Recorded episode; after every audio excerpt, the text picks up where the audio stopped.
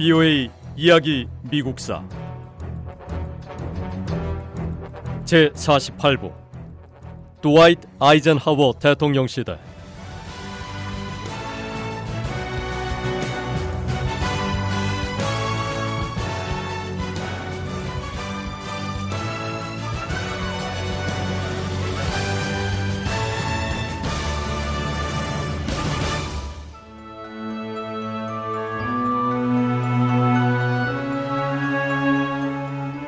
냉전 시대의 미국과 소련은 우주를 향한 경쟁을 벌였습니다.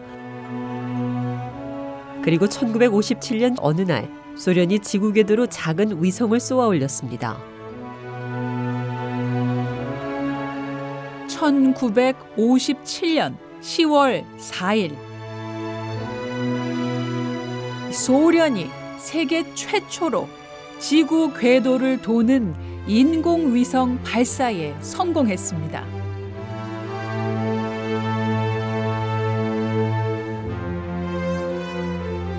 농구공 크기에 무게가 83kg 정도인 이 인공위성의 이름은 스푸트니크 1호였습니다.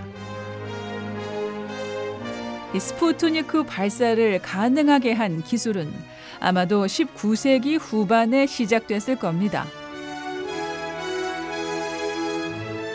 러시아 교사 출신 과학자면서 로켓 이론의 기초를 세운 콘스탄틴 치올콥스키는 로켓 엔진이 우주 탐사 기구에 동력을 제공할 수 있다고 주장했습니다. 그리고 1900년대 초 미국인 교사 출신 과학자로서 현대 로켓 과학의 선구자로 불리는 로버트 고다드 박사가 콘스탄틴 치올콥스키의 이론을 직접 실험했습니다.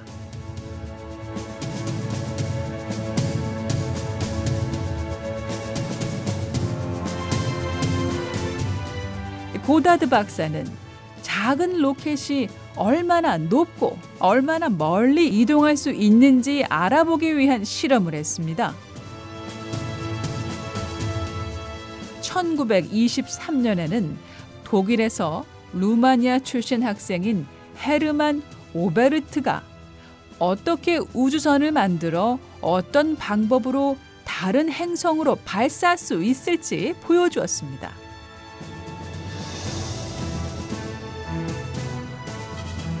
로켓 기술은 제2차 세계대전 동안 발전했습니다. 로켓 기술은 폭탄을 만드는데 사용됐습니다. 제2차 세계대전 중에 독일에서 발사한 로켓 공격으로 영국과 벨기에에서 수천 명이 목숨을 잃었습니다.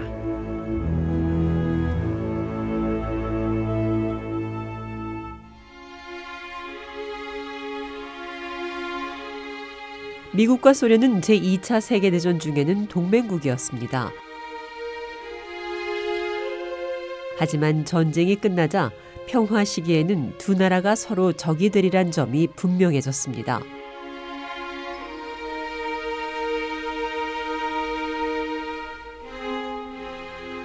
미국과 소련은 우주 경쟁에서 승리하기 위해 독일 과학자들을 영입했습니다. 두 나라 가운데 소련이 먼저 우주 시대를 열었습니다.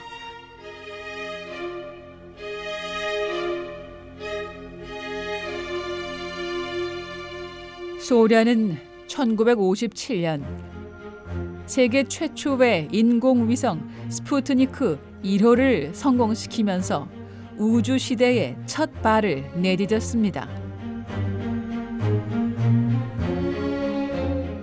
농구공만 한 크기의 이 위성은 로켓에서 동력을 얻었고 3개월 동안 지구 주위를 돌았습니다.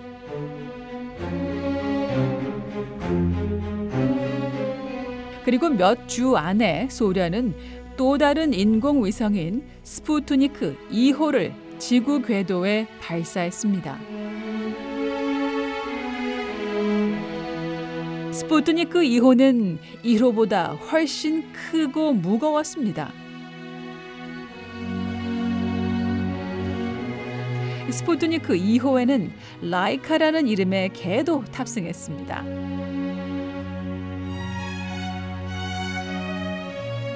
라이카는 스푸트니크 2호를 타고 7일 동안 지구 궤도를 돌았습니다. 미국은 소련이 스푸트니크 호를 선보인 지 약 3개월 뒤에 본격적으로 우주 경쟁에 합류했습니다. 미 동부 표준 시간으로 1958년 1월 31일 오후 10시 47분 56초 미국은 남동부 플로리다주의 미사일 시험 센터에서 인공 위성을 발사했습니다.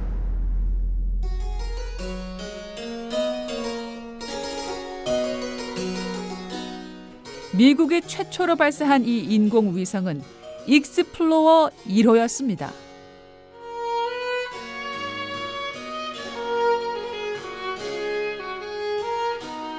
익스플로러 1호는 무게가 약 14kg이고 소련의 스푸트니크호보다 더 높은 궤도에 진입했습니다. 익스플로러 1호에는 지구 궤도의 방사선 환경을 측정하기 위한 우주선 감지기가 탑재됐습니다.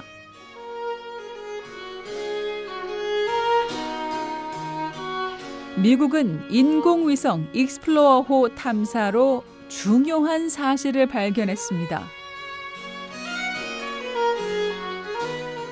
익스플로러호를 통해서 지구 둘레에 두터운 고리 모양으로 방사선대가 존재한다는 것이 밝혀졌습니다. 미국이 쏘아 올린 첫 번째 인공위성 익스플로러 1호는 지구 궤도의 방사선 벨트를 탐지한 최초의 우주선이었고 지구 방사선대 발견은 과학자들이 지구 주변의 우주 환경을 이해하는 데 도움을 줬습니다.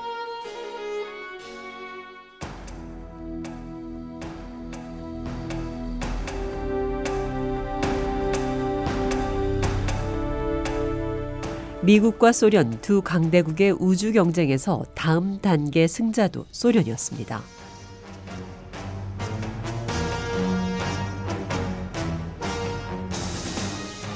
소련이 세계 최초로 인공위성을 발사한 데 이어 인류 최초로 인간을 우주로 보낸 것입니다.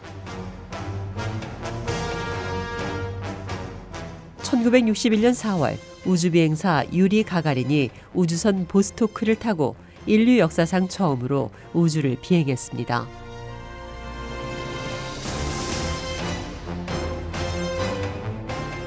유리 가가린은 108분 동안 지구를 한 바퀴 돌고 귀환했습니다.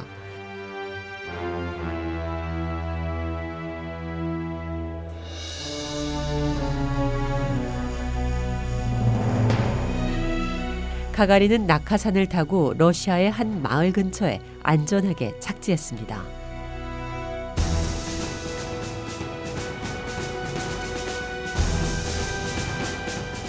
이렇게 인류 최초의 우주 비행도 소련이 앞서 나갔습니다.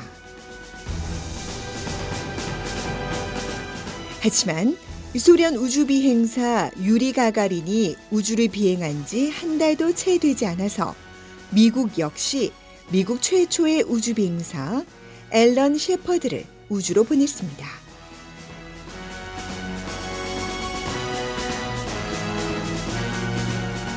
앨런 셰퍼드는 1961년 5월 5일 미국인으로서는 처음으로 우주선 프리덤 7, 즉 자유 7호를 타고 지구 대기권을 벗어나는 우주 비행을 기록했습니다.